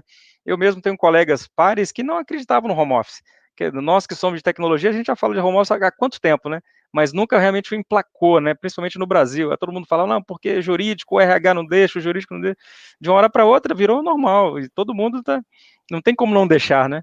E, então isso, isso para mim foi uma quebra de paradigma tremendo, que, que, que, que, que mostra que é possível fazer, né? E a partir daí, eu acho que isso é, uma, é um caminho, é um caminho é, é que só tem realmente a evoluir, né, considerando essa base toda que vem sendo é, formada e esses paradigmas que estão sendo quebrados, né? Então acho que é por aí. Então, você não precisa mais olhar ali se eu tenho 10 pessoas na minha sala trabalhando, né? Na verdade, eu tenho que garantir o engajamento, o gerenciamento da, dos meus resultados e que as pessoas estão realmente é, é, conectadas com os objetivos, né? Então, esse é o grande objetivo, acho, do líder hoje, né? Menos, menos controlar a hora de uma ou outra pessoa ali, né? Apesar de que quem precisa controlar, tem funções que realmente precisam, né? Controlar ali entrada, saída. Já tem tecnologia também para fazer isso de forma remota, né? Então, não é um empecilho também, né?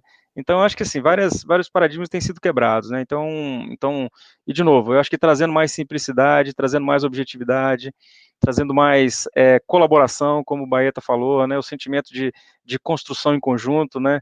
É, ele, ele hoje é fundamental para a gente evoluir, evoluir é, em nossos objetivos, né? Então, então, então acho que é e, e, e, a pergunta sobre cultura, assim, eu acho que assim, a gente tem, a gente tem que tem que. Não adianta querer transformar ou mudar tudo de uma hora para outra, né? Então você tem que escolher as batalhas e, e, e, ir conquistando aí à medida que, que você vai evoluindo. Né? Eu gosto muito de pensar realmente grande, né, começar pequenininho e ser rápido, né? Então, escolha né, uma mudança que precisa ser implementada, faça rápido, né, e a partir daí pega outra e por aí vai, né, bem conectado com as novas metodologias que a gente já vem usando, então eu acho que isso também se, se, se adequa aí à, à, necessidade de transformação que as empresas têm hoje. No nosso caso, a gente escolheu começar com comportamentos, quais são os comportamentos que a gente quer com, dos nossos colaboradores, né, então elencamos é, alguns comportamentos que, que, que são que são compartilhados desde o presidente. O presidente, ele, ele fala em cada mensagem, ele, ele segue os comportamentos, mostra para todo mundo, e a partir daí isso vem, vem realmente é, é, é, sendo aí trabalhado em cada grupo, né? Então, então o walk the talk é importante, né? Não adianta só escrever num papel e falar, ah, é isso que eu quero.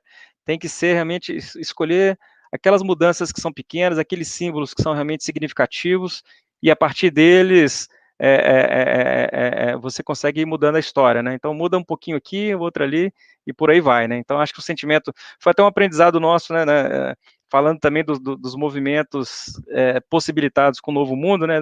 Nós tivemos junto com a Microsoft uma sessão com, com a liderança da, da, da Microsoft, com o Satya e a, e a, liderança da Vale. Então imagina se no mundo anterior, é. você não ia conseguir levar o meu o presidente e todos os diretores executivos para falar com, né, com o SAT. Não ia, não ia conseguir. E conseguimos fazer, né? Antes, né, no mínimo. Exatamente, conseguimos fazer, foi pô, super legal, negócio super. É.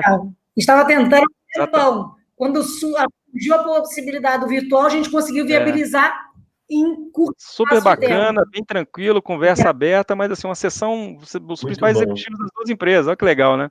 Antigamente você não conseguia fazer isso, ou, ou era muito difícil, né? Tentar, tentar fazer isso, né? Justamente para trabalhar essas mudanças. Então, acho que é, é, E outra coisa que eu acho que é fundamental, assim, é colocar, dedicar tempo para as mudanças, né? Ou seja, a transformação cultural não, não, não vai da noite para o dia a partir de um, de, um, de um PowerPoint, né? Tem que dedicar tempo, tempo. A gente tem que colocar na nossa agenda é, trabalhar o tema, falar sobre o tema, aprender com os erros, né, e, mas dedicar tempo, né, porque todos nós, né, na, eu estou na Vale há 19 anos, né, eu, eu, eu cresci com uma determinada cultura que está sendo mudada agora, né, então a gente precisa realmente dedicar tempo para a gente também aprender, né, então acho que isso, isso é importante, não adianta achar que vai mudar de um dia para o outro, senão, senão né, não, não acontece, né. E outra coisa que a gente também decidiu, assim, é, é, ser bem low profile com isso, né? Então, sem ficar falando muito que queremos mudar muito, não, cara, vamos começar. Quero mudar o comportamento A. E a partir daí, a partir daí a gente evoluindo, né? Porque também, também é, muitas vezes, né, a gente tem mensagens prontas que, que chegam, mas que não duram muito tempo, né? Então a gente preferiu é, é definir né, comportamentos importantes que a gente acredita e, e a partir daí trabalhando isso em todos, todos os grupos. Muito bacana. É, é, é, é, o hábito primeiro, né? E depois vai mudando. Mas, pessoal, a gente está se aproximando do fim aí da nossa live. É, eu queria é, já chamar para os comentários, mensagens finais de cada um de vocês. É, eu vou começar pela Ana também, porque eu queria que a Ana comentasse um pouquinho o que o, que o Gustavo falou. É, e, e sobre o aspecto de duas perguntas aqui que eu também não queria deixar de fazer, né? É, o Marcos é, Leandro Balbino dos Santos, é, ele, ele pergunta como avaliar os colaboradores nesse momento é, ou numa mudança para um sistema híbrido, é, que eu acho que tem a ver com o que a Ana comentou lá no início, e uma pergunta do professor Marcelo Lenze, né, lá da Federal do Paraná, que também é super bacana, né? É, e a gente comentou isso numa reunião de diretoria da, da Radix também, né? Como é que a gente quantifica ou define a produtividade, a eficiência desejada, sem estar tá soltando muito ou sem estar tá aprendendo muito a turma, né? É, e isso eu acho que tem a ver com essa mudança de comportamento e de hábito aos pouquinhos que, que o Gustavo comentou. Ana, é, responde essas perguntas para a gente e já aproveita e dá sua mensagem final aí. Depois eu passo a palavra para as mensagens finais dos outros debatedores. Obrigada. Eu acho que a gente tem a questão do, de como medir, né? Ela é muito séria, porque a gente passou por uma situação, vou dar como exemplo, tá? É, da dificuldade de você realmente trazer um discurso de transformação cultural, é, de transformação comportamental para a prática, se a sua medição não está coerente com aquele discurso. Então, nós, dentro da Microsoft, nós tínhamos toda uma visão clara de que nós precisávamos mudar, de ser uma empresa mais focada no cliente, de ser uma empresa é, orientada para o que o cliente usa, para o consumo, para aquilo que ele realmente está fazendo, aquilo que está realmente trazendo valor para o cliente, mas ao mesmo tempo nós éramos medidos por venda. Vendeu, ganhou. Se o cliente está usando depois, não era uma medição. Então, nós só conseguimos fazer, como o Gustavo falou, o walk the talk, né? Realmente botar a galera para se preocupar o quanto o cliente estava fazendo uso das nossas tecnologias para impactar o business quando nós mudamos o indicador. Agora, você só recebe se o cliente estiver usando. Você só recebe pela adoção daquela solução ou daquela plataforma que foi vendida. Então, eu acho assim, para todas as empresas que nós estamos trabalhando, a gente tem falado muito sobre isso. Você tem que conseguir transformar os seus indicadores, a sua medição, a sua forma de entregar resultado, bônus, comissão, tem que espelhar o comportamento que você quer do seu colaborador com o seu cliente, com relação ao seu produto, com relação aos colaboradores, aos, aos próprios colaboradores. Ali tem uma pergunta falando de como fazer a cultura trazer a inovação. Se você não tem nenhuma forma de medir se o seu colaborador está resolvendo os problemas de forma aberta, buscando soluções com outros, construindo em cima do, da visão do outro, você não vai incentivar a cultura da inovação. A partir do momento que você bota isso como sua medição, nós temos isso na, na Microsoft, a gente mede a cada três meses o que, que o cara aprendeu com o outro e o que, que o cara ensinou para o outro, fez o outro construir em cima do que ele sabia, a gente mede isso, o cara tem que trazer caso real para poder ganhar o pontinho ali do conceito, do bônus, né? Você não, faz o cara assumir aquele comportamento. Então, assim, a, a cultura, a transformação da cultura traz a inovação quando você alinha a medição a essa transformação que você quer, a esse novo comportamento que você quer. Então, acho que isso resume um pouquinho esse ponto. E acho que também vale assim a, a, a reflexão como mensagem final do, do, do que a gente conversou aqui. A gente está numa jornada. Não tem nenhuma empresa no mundo hoje que possa dizer que está completamente transformada, porque essa transformação ela não é um fim em si, ela é uma jornada. A brincadeira é de longo prazo, ela é de esforço contínuo, ela é de pequenos, pequenas vitórias, ela é de aprendizado com cada derrota.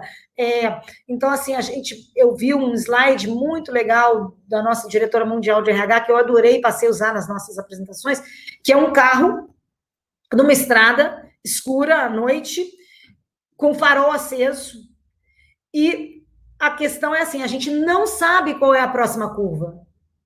A gente não sabe para onde essa estrada vai virar. Enduro na neblina, lembra do Atari? E a gente confia que a gente tem o ferramental necessário para transpor esses obstáculos dentro daquele carro, e a gente confia que a gente tem habilidade suficiente na direção, com a nossa experiência de direção, para reagir rápido às aos imprevistos do caminho e às novidades do caminho. Se a curva é para a direita ou para a esquerda, se vai ter um quebra-mola, se um bicho vai vir, se o carro da frente vai frear. Você tem que confiar nas duas coisas. Você tem que trabalhar o tempo todo para ter ferramentas que te proporcionem essa agilidade, que te tragam confiabilidade. Então, a gente foi trabalhando no carro, a gente trouxe o airbag, a gente trouxe né, o uso mais amplo do cinto de segurança como modelo de comportamento, né? A gente faz a, a, a, o curso da, da direção segura para trazer modelo de comportamento que nos permita arriscar mais. E a gente também traz a nossa experiência, honre o seu passado. Isso está nas nossas, nas, nas nossas visões de aprendizado. Todos nós estamos aqui como empresa que tem 50 anos, que tem 70 anos, que tem. Nós temos passado, nós temos pessoas incríveis, nós temos profissionais fantásticos que têm conhecimentos maravilhosos. A gente tem que honrar esse passado e trazer esse passado e esse conhecimento para reagir rápido às, à visão do futuro, né? Aquilo que vem no nosso. A empresa tem que ser um quase um ser humano, um organismo, né? Que, que, que, que mantém seu histórico. Faixa branca, faixa amarela, até faixa preta. Legal. É uma jornada e é um organismo vivo. Eu acho que isso é o que a gente tem que colocar. Não estamos aqui para trazer receita de bolo. Não existe essa receita. Cada empresa tem o seu o seu processo, né? Eu acho que o caminho é você ter coragem, a palavra para nós é coragem, de abandonar coisas do passado, de transformar de verdade, não ficar só ali na otimização, de ter coragem de não é entrar na caixa, sair da caixa, pensar dentro da caixa, pensar fora da caixa, é jogar a caixa fora e pensar completamente diferente. Eu acho que esse, esse eu acho que é o nosso grande desafio. É sensacional sua mensagem final. Para mim, valeu a live. Muito obrigado. É, agregou muito mesmo aí a Indrani Costa falando isso, que legal. É, vou pedir agora para o Baeta, mensagem final, Baeta. Deixa aí a mensagem final para a nossa turma aí, para a audiência, para os debatedores. Muito obrigado aí por, por sua participação aí, muito bacana. Legal, eu que agradeço, pessoal. Acho que de mensagem final é, é pegar um pouco do, do que, de tudo que foi falado aqui, né? Eu acho que a gente tem que pensar à frente, a gente tem que sonhar grande, mas a batalha acontece no dia a dia. Nenhuma transformação vai acontecer é, da noite para o dia, né? Não tem uma receita milagrosa.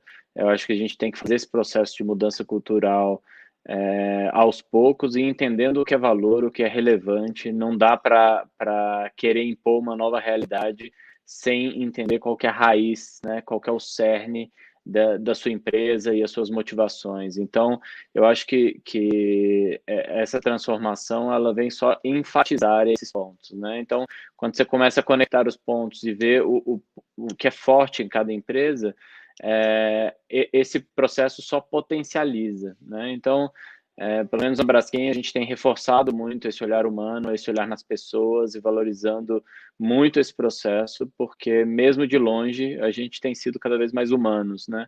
entendido essas dificuldades. O Gustavo trouxe o exemplo aí do barulho ao fundo, como você faz essa interação no dia a dia e mostra as nossas fraquezas mesmo, né? E eu acho que é isso que nos torna fortes, porque é, não tem mais aquela figura, né? Oh, aquele diretor que é implacável, a resposta dele é sempre a única, aquele cara tá ali na, naquele patamar. Então, somos seres humanos, estamos todos aqui tentando aprender com o erro, né? E, e tentando fazer da melhor forma.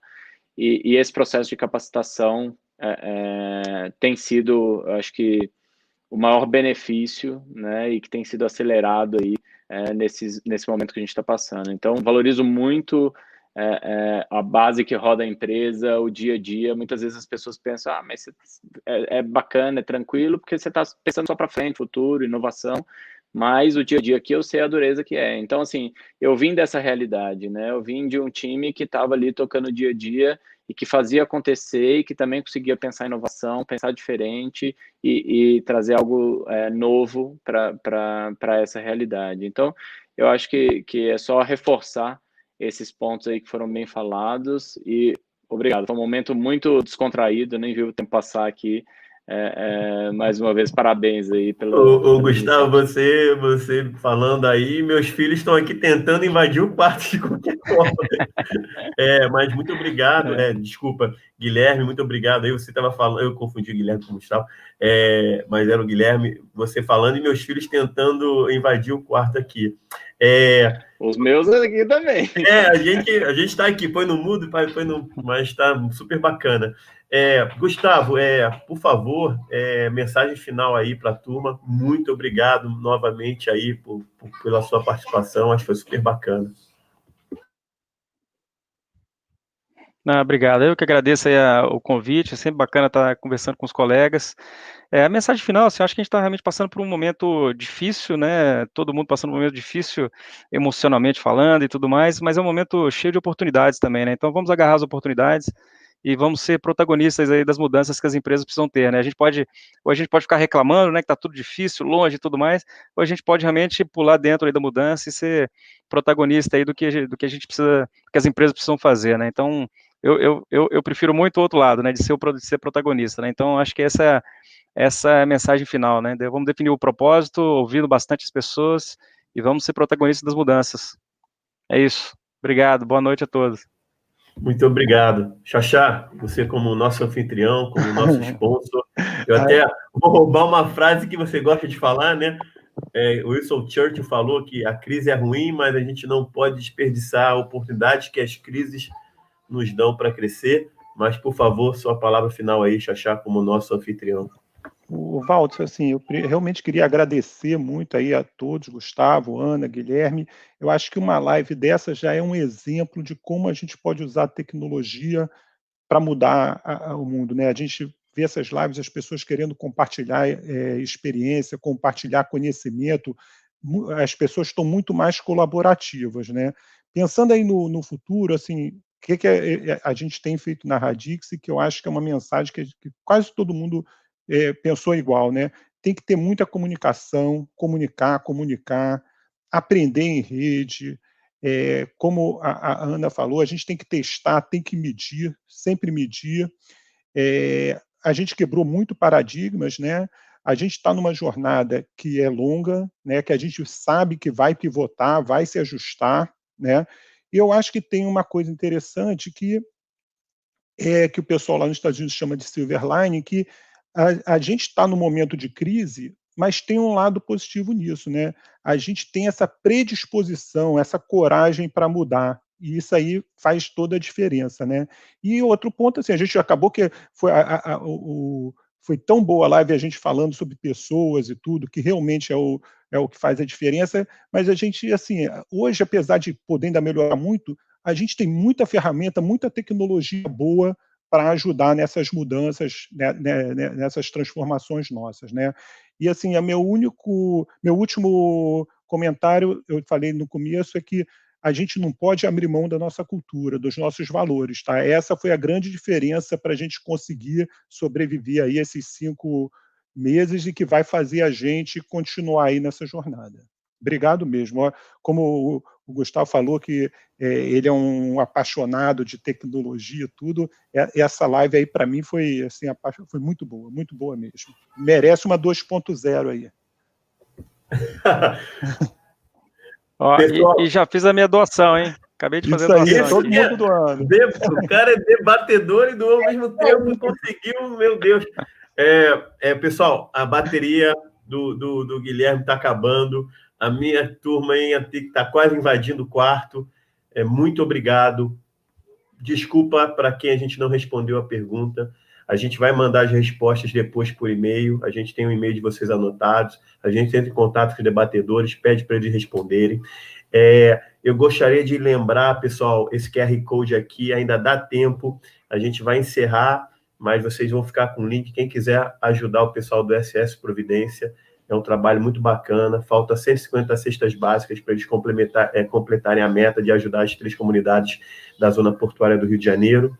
Muito obrigado, Ana, nota mil. Seu comentário aí para mim foi super bacana.